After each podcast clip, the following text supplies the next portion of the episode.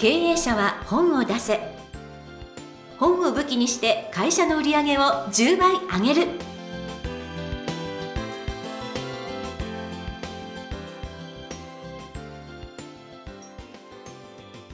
皆さんこんにちは。坂田陽子です。経営者は本を出せ。本を武器にして会社の売り上げを10倍上げる。ジャイアン今回もよろしくお願いいたします。はい、よろしくお願いします。いやーもう今回が年内最後の回となりましたけれどもね、はいい、ろいろ大掃除とかそろそろ始めなきゃというシーズンですね。はい。えっ、と、ジャイアン、ここ半年間ずっと大掃除してるんですけども、えーまあ、60歳を目前に40年間のメモを捨ててます。40年間のメモ、どんだけ大量ですか、えっ、と、作品メモが2万枚ぐらいあるんでうすよ。わそれから、まあ、捨てられない本も山ほど、田舎、新潟に持っていく本も結構あるんですけども、新潟のもう、えー倉庫も本だらけでいっぱいいっぱいなんですけども、どうしても捨てられない本もありますねであとですね、あの、押し入れの天袋に、えーまあ、付き合いで買った3万から5万ぐらいの絵が、もう大量にあるんですけど、あともらった絵も大量にあります。これ、捨てられないんですよわね。かります。えーみたいな結構手が込んでたりする絵もあって飾る場所って日本の家ってないんですよね。そうですよね。ええ。だからめっちゃでかい絵もあるしもうこれどうしようかなと思って。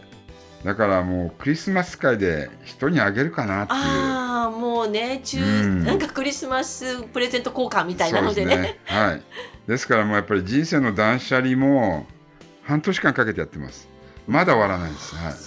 そりゃそうですよね。40年間かけて貯めたものなんで。ははい、で皆さんもですね、まあ、経営者の皆さんも、まあ、会社の会社の財産の断捨離を行った方がいいような気がしますそうね。ですね、まあ、そういった意味では、はい。なんか1年にね1回ずつそうやってまあ整理していくってね、うん。いろんなものを、ただね、追いつかないですね。追いつかないうんわかります、ジャイアン半年かけてやってますから、はい。はい。ということで、まあ、断捨離ですとか、はい。えー何かを整理するというテーマをお持ちの皆さんぜひ今回楽しみにしていただきたいと思います。ということで経営者は本を出せジャイアン今回もよろしくお願いします。はい、よろしくお願いします。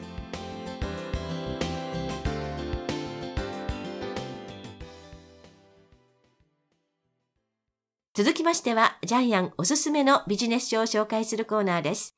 このコーナーでは、ジャイアンが出版プロデュースをした本を中心に、本を出したい経営者の皆さんに読んでもらいたいというビジネス書をご紹介しています。では、早速、今回の一冊お願いします。はい。えータイトルは、身近な人が亡くなった後の遺品整理。出版社は自由国民社。著者は奥村拓さん。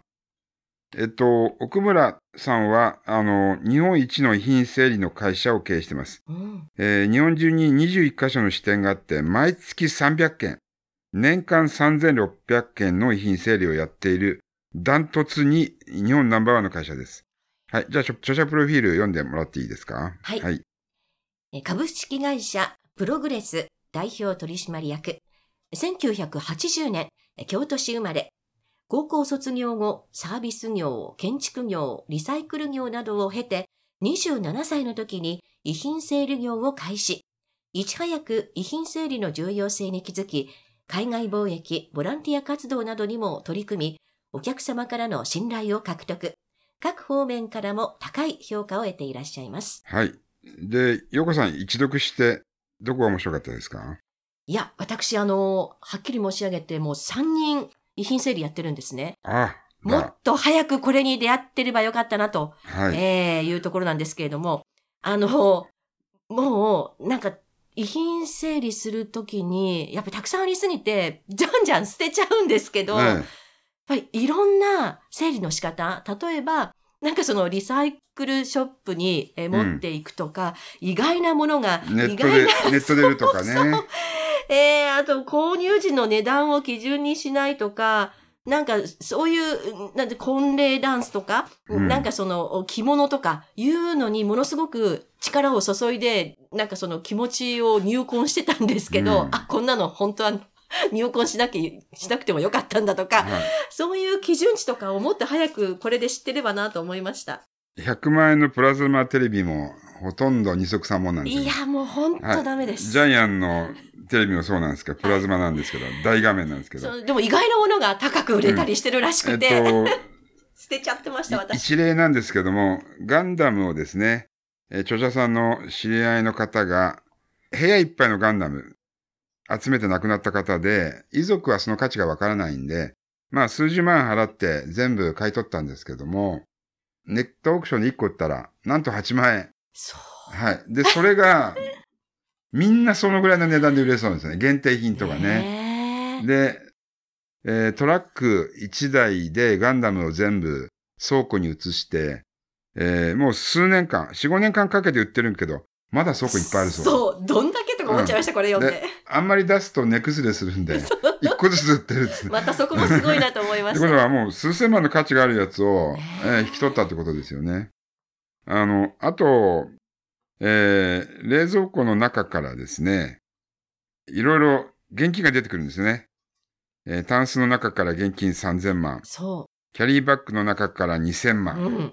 金庫の中から5000万。はいまあ、金庫の中は当たり前なんですけども、えっと、結構祝儀袋の中にそのままお札が残ってたりするとそう。封筒の中って結構チェックしないといけないってええ、すごく思いました。で、亡くなった方がへそくりを隠す隠し場所ベスト10っていうのがあるんで、皆さん参考にしてください。そう、はいこれ本当に。1位食器棚。びっくり。まさ2か。2位仏壇。3押し入れ。はい。まあそれから、あの、タンスとかですね、冷蔵庫とか、ベッドとか、えー物置とか続くんですけども、あの、いろいろなものが、いろいろな隠し場所もあるんですけど、いろいろなものがいろいろな値段で売るし、本当は価値があると思っても価値がなかったり、うん。あるいは、実は銃や刀が出てきたら、これは法律でそのまま持ってると銃刀法違反になるんで、うん警察署に届けな出なくちゃいけないんですよね。そはい。それから剥製も、えー今、あの、国際法で輸入禁止されてるものがあるんで、登録証を探さなきゃいけないんですう。よね。うん。はい。ですから結構厄介な遺品っていうのもあるわけですよね。そうなんですって、ねもう読んで初めて知りました。うん。で、まあ、この本では、本当に身近な方が亡くなった時に、えどうやって遺品整理したらいいかっていう、その心の整理の部分も含めて書いてありますね。それもね、なんかこう、寄り添ったところにも、ちゃんとこう、あの、着眼されて本を書いていらっしゃって、ただ単になんかその、ものとして見るんじゃなくてええっていうところも、なんかこう、心に響く。私たちは遺品整理はもう片付けとかう、ん。遺品を処分す処分すると考えるんですけどもう、ん遺品整理は供養であるっていうふうに著者は言ってますよね。そうですね。ええええさすがですよねはい。しかもなんかあの、お年を召したね、例えば親とかだったら、まあ遺品整理って感じなんですけれども、ええやっぱりそのお子さんがね、亡くなった時にも、なんて、うんあの、話も書かれていて。きついですよね。はい。もう、いろんな視点から書かれてるなと思います。うん。あと、あの、結局、その亡くなった家を放置して、その家が空き家に指定されてしまうと固定資産税が6倍になるわけなんで、はい。あの、家の売却も含めて早めに手を打った方がいいわけですよね。えーそういうことも書いてあります。はい。それからですね、まあ意外なものが高く売れるっていうことでですね、その価値を見分ける方法が面白いですよね。うん。例えば骨董品、えーまあこ、茶碗でもいいんですけども、この茶碗が高いかどうかっていうのはどこで見ればいいか。入ってる箱で見るんですよそう、ね。箱書き 重要ですよ。ではい。で、そこに真田紐が使われてくるかどうかとかですね。はい。あと、掛け軸の見分け方は、掛け軸の匂いを嗅ぐって書いてありますよね。これ、匂い嗅いでもどれがいい匂いかわかんないんですけど。で、いい掛け軸は炭の匂いがすると高級な掛け軸だっていう。それから、まあ、陶器類、食器類も、その歪みと光沢。あと、ダイヤモンドを見分ける方も書いてありますね。はい。ダイヤモンドっていうのは、えー熱を逃がす性格があるんで、息を吹きかけても曇らないんですね。うん曇ったら偽物ですよね。えーで、まあ、その、絵画もですね、絵画も本物かどうか見分ける。えーあと着物はほとんどお金にならないって書いてますね。そうなんです。でも結構迷っちゃうんですよ。50万で買ったやつがもうほとんどの価値にならないそうです。そかわいそうに。う。はうんい。うん。あと、兜とかね、ボロボロの兜が100万で売れた例がありますよね。はい。えーだから、実は自分では、価値がないと思ってても価値があるかもしれない。はい。それからやっぱり遺品を高く売る方法は、売り急がないことですね。うんうんあいみつを取るってことですよね。うんだからオークションサイトに出品して、えー地道に値段が高く売れるのを待つとかね。はい。とにかく二足三本で叩き打っちゃいけないってことですよね。ガンダムの例もあるし。そうなんですね。うんあと、リカチャニングもね、そう。結構高く売れるんですよ、皆さん。いや、もうびっくりですよ。捨てなきゃよかった、ねなんて。今更。ということで。で、他にも意外にね、あのーなんか、化粧品が高く売れたとか、うん昔の少年ジャンプがめちゃくちゃ高い値段で売れたといやいやか、、びっくりします。うはい。ん、あの、釣り竿もね、結構はあ5万円で売れたとか、あのー本当に遺品の中には価値あるものがあるので、はい。それをまたえー遺族のために使うっていうのも、これも供養の一つなので、はい。ぜひ、あの、無駄なようにしないでください。ちなみに、あの、奥村さんの会社では、遺品整理して、えー日本でえー売れないやつは海外に持っていくんですよね。うんうんうんで、海外で使えるんですよね。日本製のものは海外で人気なので。はい。ですから、あの、非常に地球に優しい、えー環境に配慮した仕事をしている素晴らしい会社だと思います。はい。はい。えということで、えー今回ご紹介いたしました一冊。身近な人が亡くなった後の遺品整理。奥村拓さんの一冊でした。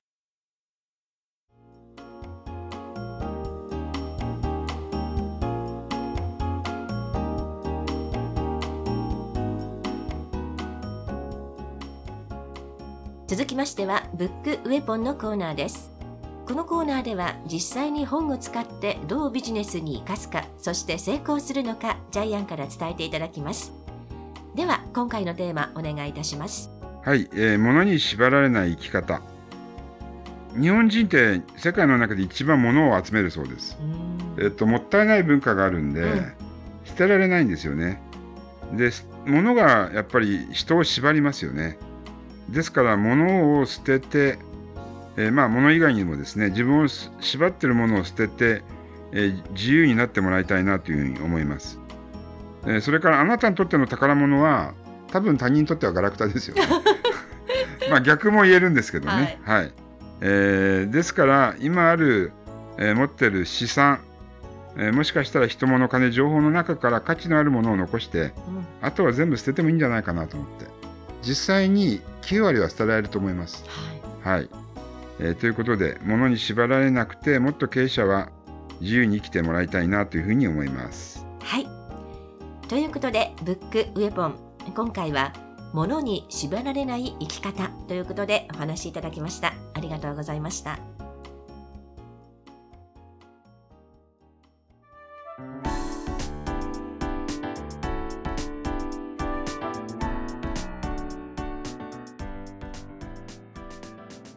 54回。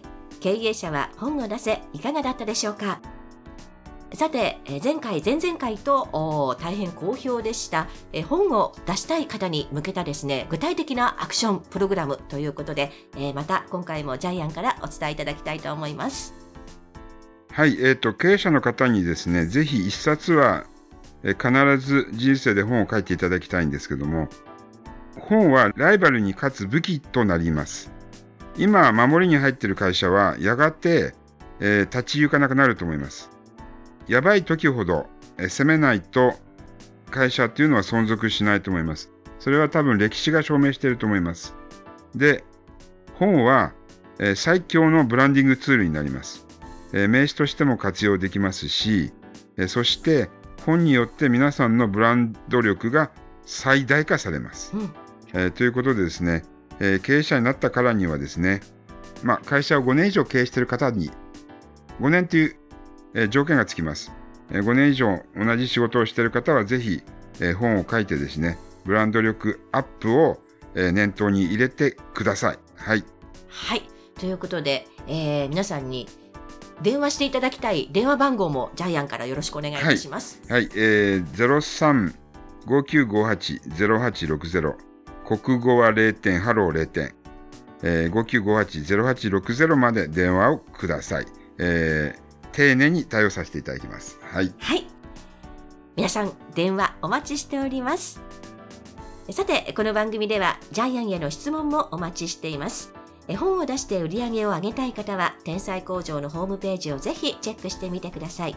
またこの番組で質問を採用された方には抽選でジャイアンのサイン入りの本をプレゼントいたします。それではジャイアン今週もどうもありがとうございました。はい、えーぜひ皆さんもですね、えー自由に、えー本を書いていただきたいなというふうに思います。はい。そして、えーポッドキャストを聞いてくださっている皆様、えー今年も本当にありがとうございました。えー来年もぜひぜひ引き続きよろしくお願いしたいと思います。えー皆さんが来年良い年を迎えられるように、ジャイアンは池袋から祈っています。